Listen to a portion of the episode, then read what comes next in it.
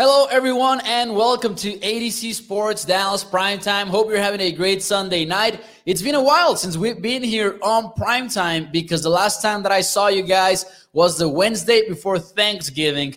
The Cowboys have since played in a game, actually lost it in kind of a brutal way that we will get into tonight. And a lot has happened since then. So I'm excited to be with you tonight. I'm excited to talk some Cowboys football with you. And I'm excited to talk about Micah Parsons.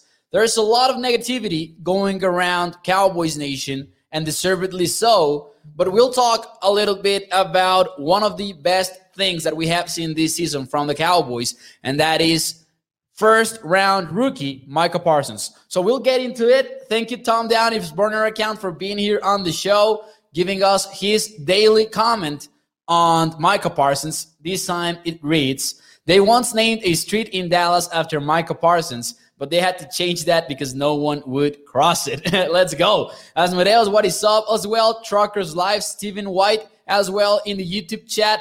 And hey, I appreciate your comment and your donation.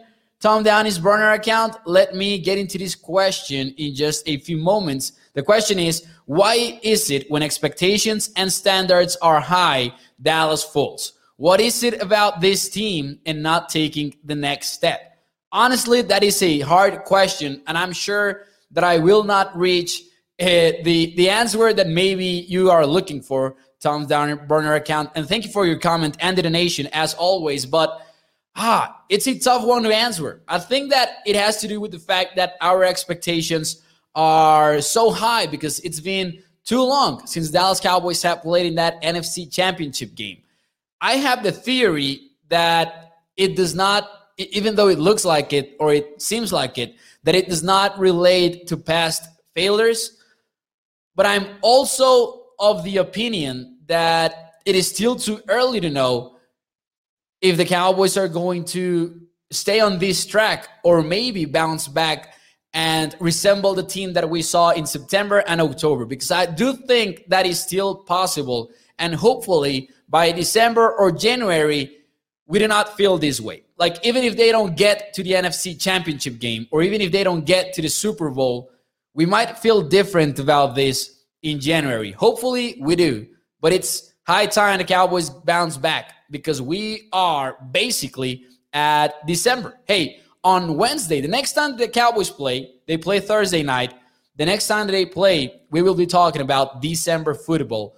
So the clock is ticking for the Dallas Cowboys. Thank you guys for being here. Make sure you hit the like button. Make sure you share the show. And now that more of us are here, let's get ready to start the show officially. Here we go.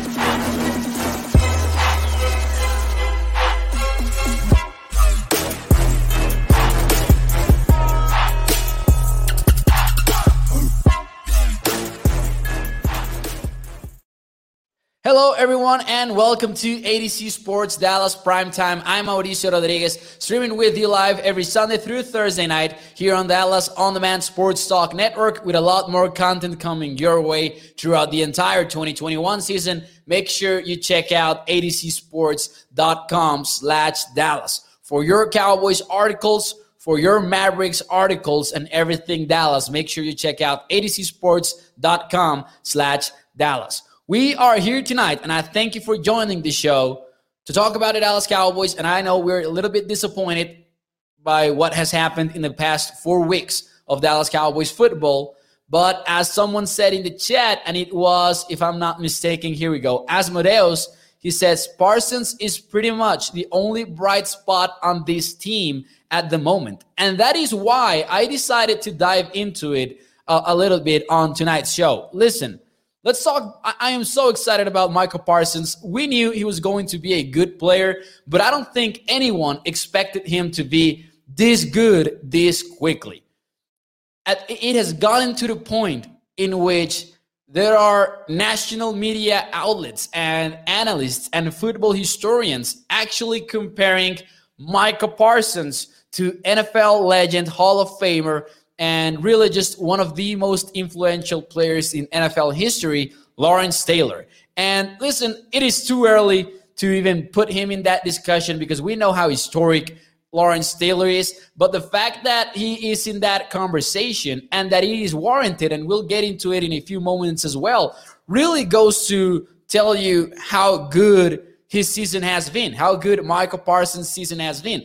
And I know a lot of people will have their reaction like, ah, he's not even close to being Lawrence Taylor. And those people might be right. You cannot tell the NFL history without talking Lawrence Taylor. But there are some similarities here that we should discuss. Number one, Micah Parsons just broke the Dallas Cowboys franchise rookie record for sacks. We talked about it on Wednesday. If Micah could even get close to, you know, the NFL's rookie sack record. And even though we ignored basically the franchise record, he broke it on Thursday versus the Raiders. He is at nine already, nine and a half, I believe, or nine. No, nine the record belonged to DeMarcus Ware, none other than D Ware, who should be in the Hall of Fame soon, by the way. He's a semifinalist this year. Good for D, uh, D Ware, by the way. But, anyways, listen, Micah broke that record. He might break the 14 and a half record by Jevon Kearse in 1999 for most sacks by a rookie. He is basically at this point a lock to win the defensive rookie of the year. I believe that the only way that he manages to lose that is if he gets injured. Hopefully that doesn't happen. And even if he does, I don't know that any other rookie can do something to convince voters that he is not the defensive rookie of the year. But at this point, Parsons might find his way into the defensive player of the year conversation. Not talking about rookies, talking about all players. Now, that would be a tall task because players like uh, Myles Garrett, TJ Watt might have higher sack totals, and we know that those matter to voters, whether it is wrong or right. But at this point, Parsons is not only getting sacks, he also leads the NFL in tackles for loss. I believe that he's at 15, and that is most right now by the NFL, or at least entering Sundays, uh, week 12. Week 12 Sundays late of games, he was at the lead in the NFL. So when you talk about my, when we talk about Micah Parsons and actually comparing him to this guy, to Lawrence Taylor, you have to get into the history of things and why Lawrence Taylor is special in the NFL. And it is very interesting because if you think about it, Lawrence Taylor was the personification of the hybrid defensive end linebacker that we have come to know in the NFL. He was not the first one to do so, because there were some predecessors to that movement, specifically, for example, from the 70s Dolphins, you had Bill Matheson. I don't know if that's if I'm pronouncing that correctly. If I'm not, I'm sorry. But Bill Matheson was the first hybrid linebacker slash defensive end. And that was very important because that was basically the birth of the zone blitz, for example, in the NFL by coach Bill Arnsparger. But then that only happened in situational downs. That hybrid defensive end slash linebacker played only in third and down uh, passing situations. It wasn't until Lawrence Taylor got into the NFL when we started to uh, when we started to see three four linebackers rushing the passer consistently.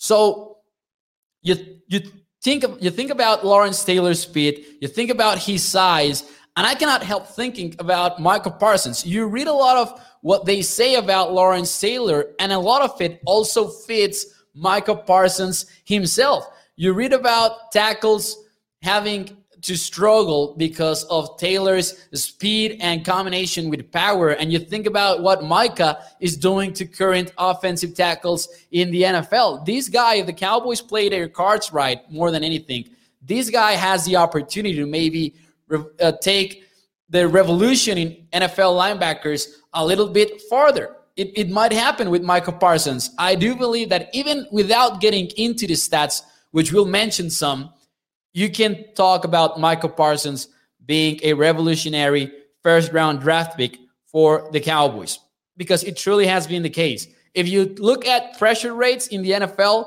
Micah is the leader in the NFL as well, according to Next Gen Stats, according to PFF, if I'm not mistaken, and even according to ESPN.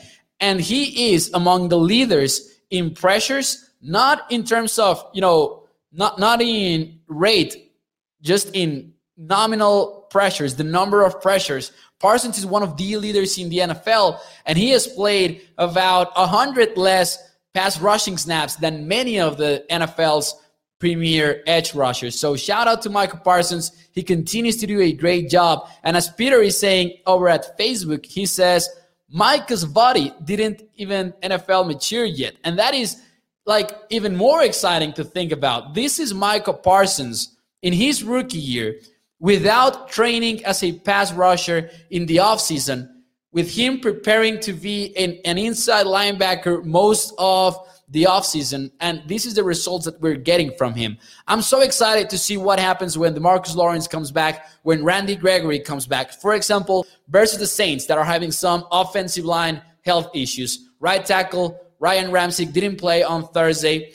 Uh, Terron Armstead was missing from practice today to me, it, it, it will be very interesting to see if DeMarcus Lawrence comes back, where do you play D-Law? Are we going to see him exclusively rushing right tackles like it happened in most of the times before Micah Parsons moved to be a pass rusher most of the time? Or are we going to see the Cowboys wanting to try out DeMarcus Lawrence over at the other side of the line? Maybe we see more of D-Law rushing left tackles in order to keep Micah Parsons as most as most as much as you can, excuse me, over uh, on the left side of the defense. I'm interested in that. Clone Micah says Benito Valdez. Lawrence Taylor versus Micah Parsons, a hell of a comparison as far as I can see, says Asmodeus. It really is. And hey, I recommend you read about Mike about Lawrence Taylor, like actual content from that time and the the descriptions are somewhat similar to be honest. You read descriptions about hey a guy this size shouldn't move as fast as taylor does and you read the same about micah parsons now. And by the way lawrence taylor won the defensive rookie of the year and the defensive player of the year. The nfl started recording sacks after lawrence taylor. So yeah I, it, it really is interesting Reginald says, can't wait until Lawrence and Gregory all play full game with Parsons at full strength and see what kind of a pass rush we will have. I agree with Reginald. I definitely agree with him. He has a point over there at Facebook because when you think about it, even Dorance Armstrong and Tarell Basham will be great to see once these guys get back. Because when we see Armstrong and we, and we see Basham out there with these guys back, they will have fresh legs. So the, the Cowboys pass rush might have this much needed boost once they get back in a lot of ways. But yeah, Dallas Young says never watched Lawrence Taylor, but Parsons reminds me of prime Von Miller, just a little bit more versatile. And that is also a good point because Von Miller maybe a little bit more versatile because we didn't see a lot of Von Miller over at the inside. And we know that Micah can play on the inside. I do think, and I and I'm still thinking about it because a lot of people and even myself have been asking themselves the question at this point, should the Cowboys consider making Micah Parsons a full-time pass rusher? Like he has been so good at it. He has played so well at that position that we have been asking ourselves that. But hey, I don't know that you want to waste his talents that way. Keep him as a hybrid player and let him do a little bit of everything every week. Richard says Mike is just getting started. Wait till he has more confidence after a season or two. And speaking about that confidence, listening to Micah Parsons talk to the media has certainly been something. It has been as similar to me as, for example, when we, when you listen to Dak Prescott talk to the media, he says just about all the right things. And Micah is giving me that th- those similar vibes. And Parsons maybe makes it a little bit more about himself. And I love that. I appreciate that a lot because he talks about, and he has given these quotes, and I'm, I don't know them word by word. But for example, he has said, some people are burned for the moment, and I'm one of those people, right? Or he says, I want to make those plays. I want to be the guy that makes those plays. Remember that Hard Knocks clip when he's talking to Leighton Vander Esch and everyone took it the wrong way? Uh, but I, I, think that Leighton had a point by telling that, telling to Micah Parsons that, hey, not all plays are yours to make. And I believe that Leighton was right. But that hunger from Micah Parsons has been very notable every step of the way when he talks to the media. That has been so amazing to hear and so amazing to watch. He won with the players. So there's some uh, Troy Aikman and Jimmy Johnson, and you know mm, those kinds of questions going around uh, at YouTube. I really missed the discussion, anyways. But yeah, here we go. So I have a question for you guys as we continue to talk about how amazing Micah Parsons has been. And it is a difficult question. I had to go back a, a few years to really find the first possible answer. Here we go. Micah Parsons is the Cowboys' best first round draft pick since this is a fill the blank kind of question. This is a fill the blank kind of question because I do think, and I might be in the minority here, but I do think that 2016 is not the answer. It might be too early to tell, but I do think that 2016 is not the answer. And there are some possible answers that might be boring, but they might be fair. And I'm talking about the offensive linemen that the Cowboys have taken in the draft. So Micah Parsons is the best Cowboys first round draft pick since, and Tom Downey's burner account so says DeMarcus Ware. That might be a fair answer. That might be a little bit before my my my answer, but I will say, like if we go year by year, 29, 2020, the Cowboys drafted CeeDee Lamb, and I love CeeDee Lamb, but he's definitely not the answer, at least not in my opinion. 2019, the Cowboys had no draft pick. 2018, it was Leighton Vander Esch. We know that was not the answer. Uh, where are we? 2017, Taco Charlton. That's the answer. Definitely 100%. I'm just kidding. Uh, 2016, you had Ezekiel Elliott, who had a tremendous season, but uh, it still would not be my my answer to this question. 2015, no, definitely not Byron Jones. And then you arrive to 2014 and you get to Zack Martin. That might be the, fir- the, be- the first best answer. Now, Joyce's Dak but Dak was a fourth rounder. So Dak Prescott is definitely the best Cowboys draft pick in a long time. In the fourth round, maybe a little bit of luck for them. But we're talking specifically in the first round. Stephen White says Bob Lilly, Mr. Cowboy. I love that Mr. Cowboy story, by the way. I don't know if you have heard about it, but one, that time that, you know, uh, Jason Witten won a lot of Mr. Cowboy awards, and then Bob Lilly tells him, dude, you're the real you're the real Mr. Cowboy. Bob Lilly told Jason Witten in a halftime ceremony once, and I've always loved that. And of course, Jason Witten did not accept such a nickname because he said that it belonged to legend Bob Lilly. Anyways, Dallas Junks is Tyron Smith or Zack Martin. That would be my answer. That would be my answer, Zack Martin, because I do think that when it is all said and done, Zack Martin is still the best offensive guard in the NFL, and that has been the case throughout his entire career. So I will say Zack Martin. Even though we're excited about what Micah Parsons can be, I will keep Martin as my answer. So, anyways, let's talk about the game. Let's talk about the Cowboys Raiders game. We have not seen each other since then, and it was a frustrating loss. And tell me, what is your one word? I forgot to type in this question, but tell me your one word to describe their loss to the Las Vegas Raiders. It was painful. That could be one word. My word would be brutal. To be honest, that would be it. Because listen, losing to the Denver Broncos was so difficult to manage. But we all back then, we all kind of thought, hey, it was just a little bit of a, you know, a stumble on the way. The Cowboys lost it, but they were not supposed to lose it. The Cowboys were just like, and, and we even mentioned, hey, the Jaguars just beat the Bills. It happens in the NFL. And maybe we moved on a little bit quickly from that loss. And then the Cowboys went on to beat on the, on the Atlanta Falcons, and we were like, all right, we're back in business. And then you lose to the Chiefs on the road in Arrowhead Stadium, as the Chiefs seemingly are a quickly improving team. And I also was able to deal with that a little bit better because I thought it was a frustrating loss, but it's the Chiefs. They were in the Super Bowl in February. It's not that big of a deal. But then this one, this one was quite brutal. And even more so because the Cowboys gave us a glimpse of hope. When they tied it, they forced the overtime. And we all kind of felt like, hey, the Cowboys might actually win this. They actually even got a stop in overtime. So, I mean, sorry, in the in the fourth quarter, a key stop in the fourth quarter to keep it from being a Raiders win in regulation. Joe says penalties is the word. Steve White also says penalties. Burner account says typical. Jessica goes with a fitting embarrassing, in my opinion. Joel says Zack Martin looked bad during the Raiders game. He was getting handled. And by the way, there was this play in which they kind of run like a trap concept, and just Zack Martin does not even pay attention to the defensive tackle. I hope that wasn't by design because that would be even worse, I believe.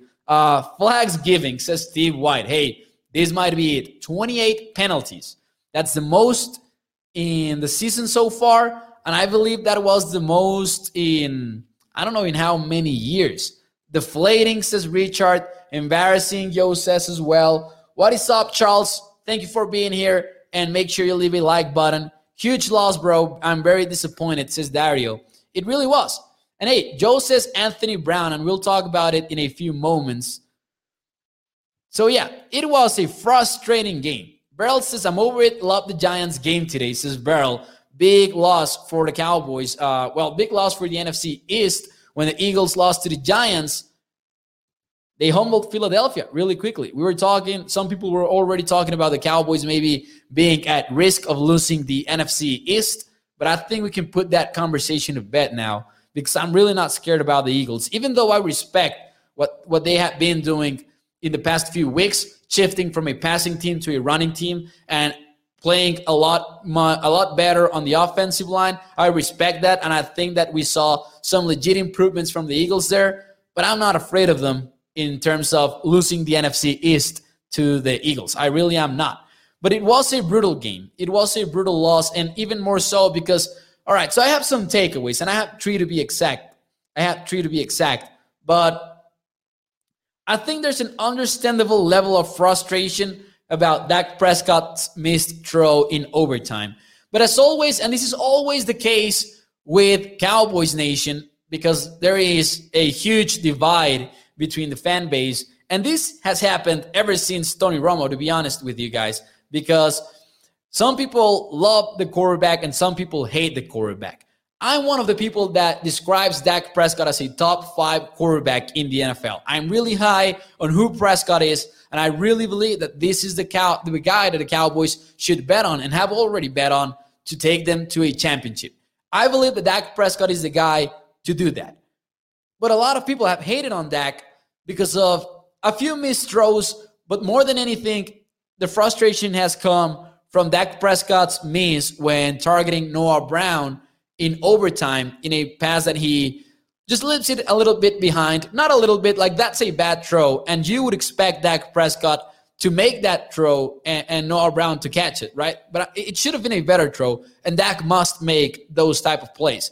The fact that he didn't shouldn't be enough for people to like give up on Dak Prescott and start criticizing him and start saying that hey, in the biggest moments he does he doesn't deliver because I really think that is not the case. I think that Dak Prescott has delivered in big spots before. He has been in winning teams. And the record for just about any quarterback in the NFL when you compare the splits of versus losing teams versus winning teams, obviously the record is always better when we're talking about losing teams. That is just logic at work. But Dak Prescott had that moment, and I, I, I do believe that it is fair to expect him to make the throw. I don't think that it is fair to just give up on him completely. Dak Prescott is still the guy.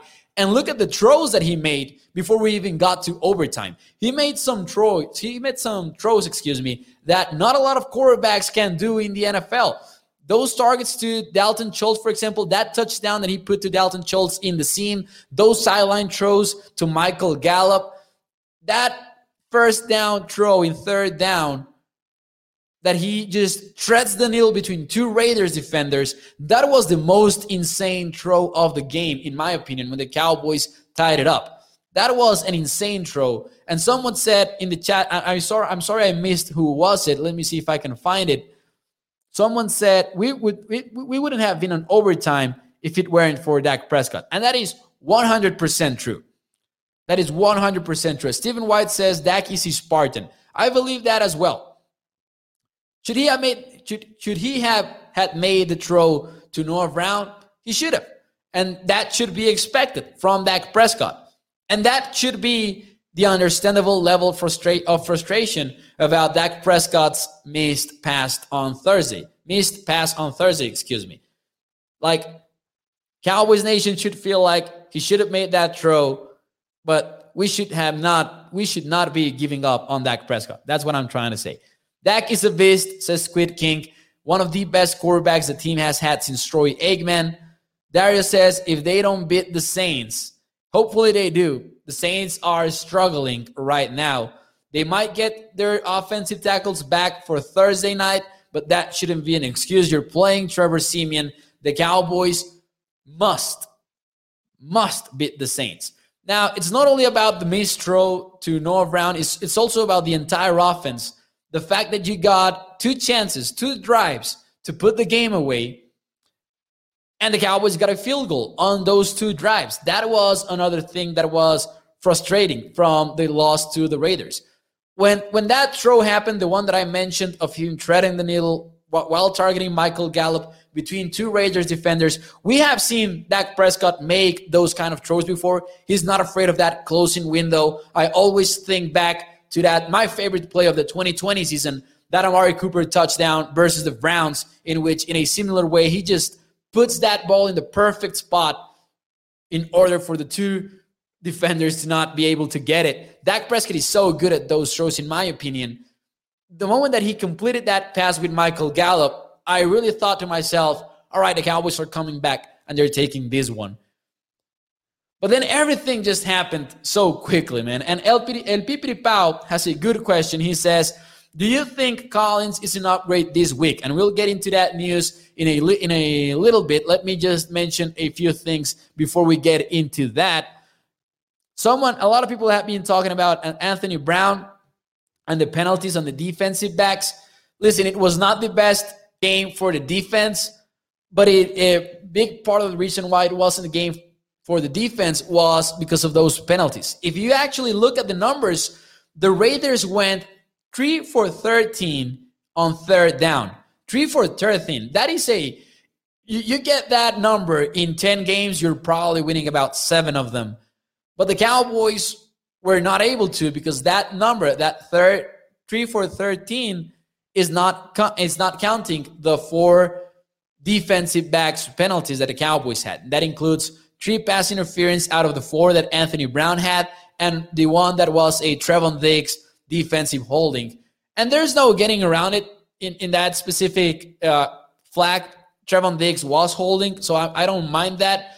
The defensive pass interference were, were a little bit weird. I do think that at some point there were there there was a lot of contact. I don't know if it was DPI. It might have been defensive holding some of the Anthony Brown flags. But hey, that is what happens in the NFL. It really killed the, the Cowboys. Four first down penalties in third and longs, in third and long situations for the Raiders. Anthony Brown had a rough game. I know that Bob Sturm from The Athletic was making the argument that the Cowboys should have gone to softer coverage and maybe more zone coverage in order to stay away from those flags once they realized how the game was being officiated. I think that Bob Sturm might have a point in that. He mentioned it on the Athletic. All credit to him. I think it was an interesting idea. At some point, maybe the Cowboys defense should have realized what was going on and just decided to play zone coverage instead of being aggressive in man to man. And the final example is that uh, 18 yard to go situation that the Raiders were facing when the Cowboys were flagged for a penalty in overtime. Zuerlein sucks, says Jay Cena. Zuerlein sucks. Hey, Greg Zuerlein, another rough game. And it, it has gotten to the point in which, as Joel is saying on Facebook, he says he took four points off the board. We are so frustrated with Greg the leg, and he is a problem. There's no there's no sugarcoating it. He is a problem for the Cowboys. But we have talked about it on prime time, and my only answer and my reply to it all is who are we bringing in? Because if you Google right now, kicker free agents 2021 in the NFL, you will not see any inspiring name, to be honest. You will not. I don't like the 59 yard field goal. He might have cost the Cowboys some points. I'm not putting the 59 yard field goal on Greg Zuerlein, though. That is a 59 yard field goal. I'm not putting that on him, to be honest. Even though Greg is a problem, even though we should acknowledge that Greg is a problem, you cannot put the 59 yard field goal on him, in my opinion. I thought that was a poor decision by the Dallas Cowboys. It was four than seven, and I know that seven yards to go is a lot, but if you are between going for it and kicking the field goal, I think that 10 times out of 10, you should go for it. Even if it's fourth and seven. And Ben Baldwin's stats and, and his fourth down decision bot that automatically puts out the numbers on whether or not it was a good decision. He had the, the following numbers. The success rate for going for it on fourth and seven is 43%. And the success rate for kicking a field goal is of that distance, 59 yards, was it at 51%. And I think that number is a little bit high. I actually reached out to Ben Baldwin. I don't know if he has replied. Uh, I think he hasn't. But I actually asked him, could could it be such a high number because of it being a small sample size, as in not a lot of 59 yard field goals are kicked. But I think that you you shouldn't you shouldn't kick a 59 yard field goal in the NFL unless it is a end of the game situation in which the alternative is a Hail Mary pass. Otherwise, I really hate the decision. The four down decision bot from Twitter recommendation was a strong go for it. According to the VOD, it increased the Cowboys' win probabilities by 3.1%. So that was probably the way to go. Joey says, kicker isn't our problem. It's definitely far from the biggest problem on the Cowboys, but I do think that Greg is a little bit of a problem. I'm not sure that there's an alternative, though. Steve White says, a kicker from the Pumas. And I don't watch a lot of, of Liga MX football, soccer football, but uh, but hey, I know that the Pumas are killing it right now. Is Lirim on the practice squad? Says Dario. If I remember correctly, they released him. So no. And the Cowboys did express some level of optimism on on on Greg Zuerlein himself. But then again, I don't take what coaches say too seriously. Shout out to Lincoln Riley saying that he was not going to take the LSU job. I know, I mean, he didn't, to be completely fair, but I am past believing what coaches have to say when it comes to personnel decisions. and then, all right, that was one thing that I didn't like from Mike McCarthy's decision making. There was another thing that I did not like that I actually hated it, that I actually wanted to punch my TV while watching the football game. And it was whatever the heck was going on with the offensive line when the Cowboys just rolled out Connor Williams and La'el Collins to the field. You guys know my take on La'el Collins. You guys know, if you have been watching primetime for a while, that I strongly believe that La'el Collins should be the Cowboys starting right tackle. La'el Collins is the better player. I love Terence Steele. He has done a tremendous job. Collins is objectively the better football player, in my opinion.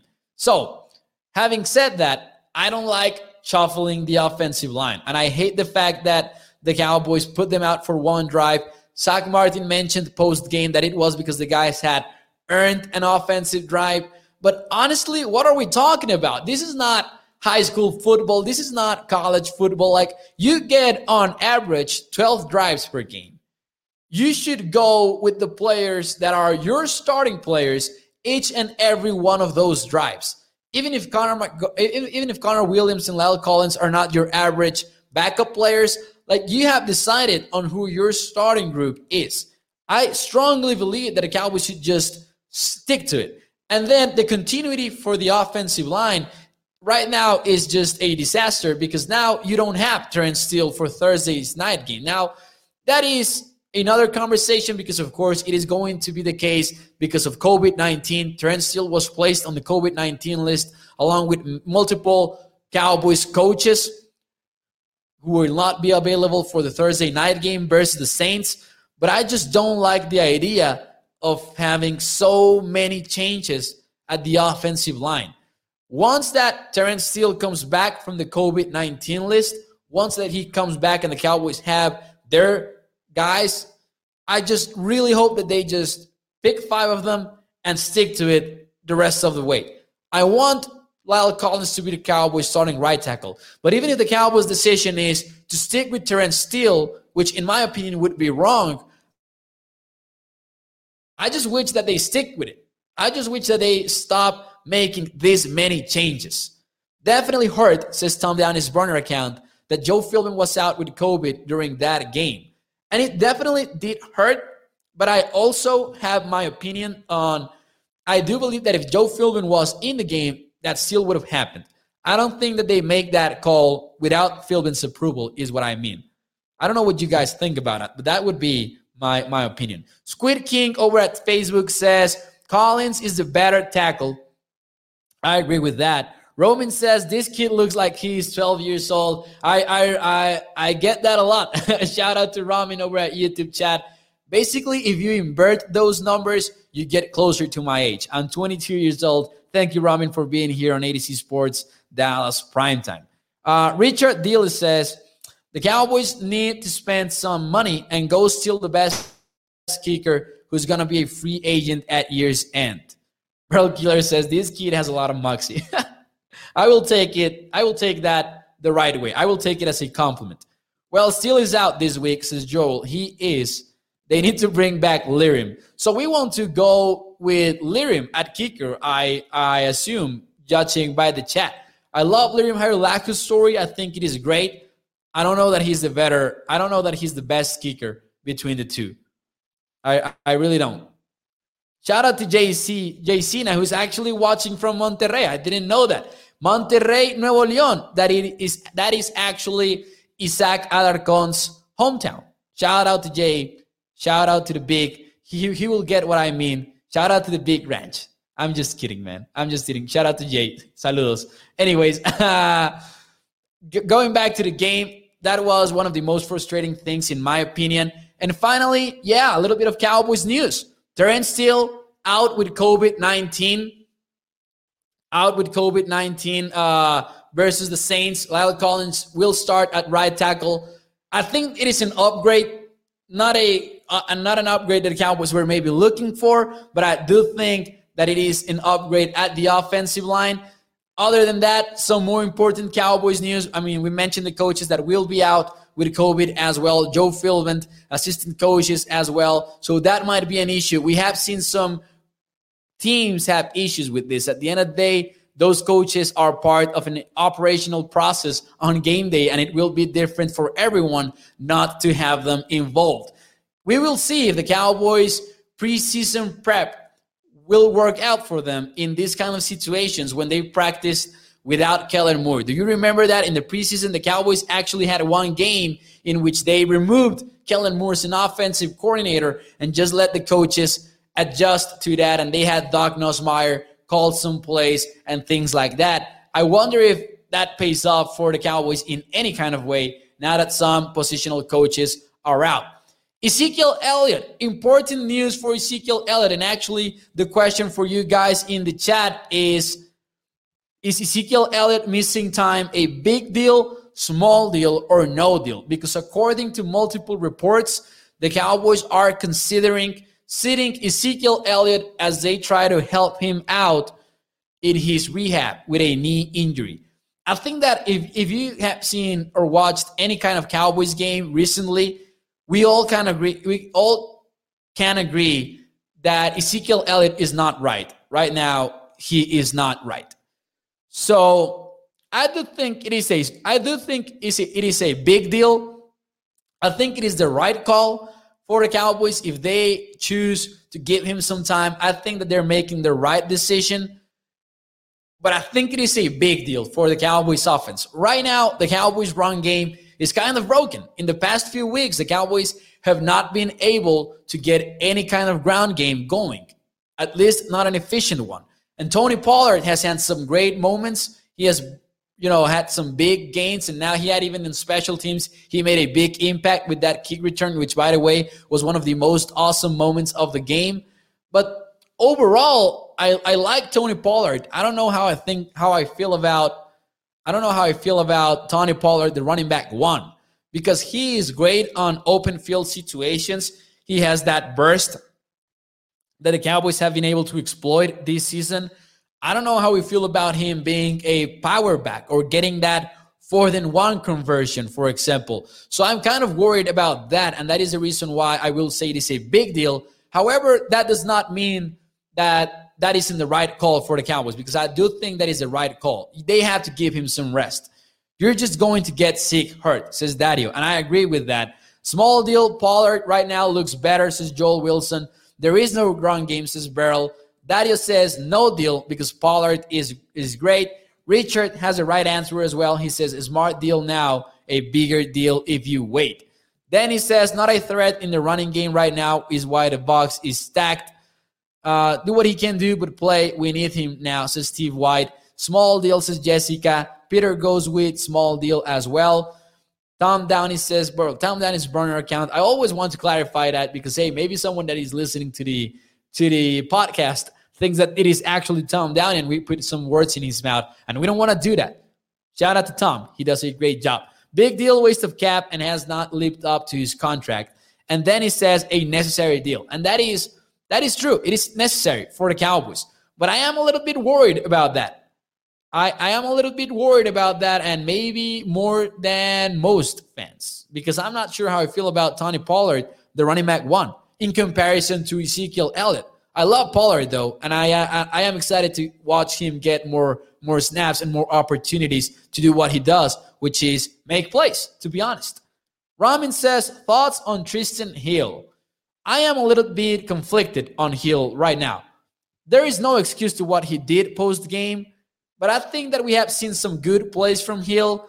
Maybe he's not that player in which you can be super confident in every single down, but this guy still shows off that he has a tremendous motor in some games and he can be fast at some in some situations as well. I'm excited about him getting back into rhythm and maybe him earning a role with the Cowboys on the defensive line rotation. I don't want to get my hopes up, but I have liked what I have seen so far from Trysten Hill.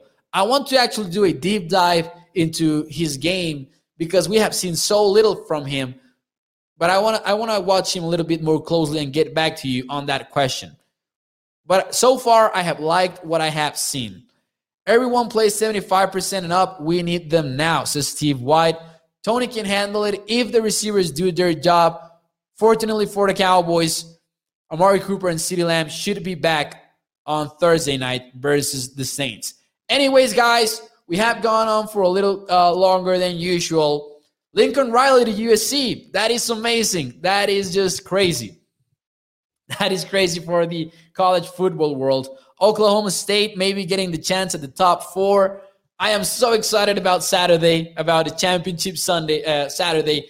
I don't want to sound like a hater, but I don't want Alabama to beat Georgia. I really don't want Alabama to beat Georgia. And this is not Alabama hate. This is me not wanting Cincinnati, Michigan, or Oklahoma State to get screwed out of a playoff spot. That is what I don't want to see. So hopefully Georgia gets it done versus the Crimson Tide. I think they can do. I, I think they can do it.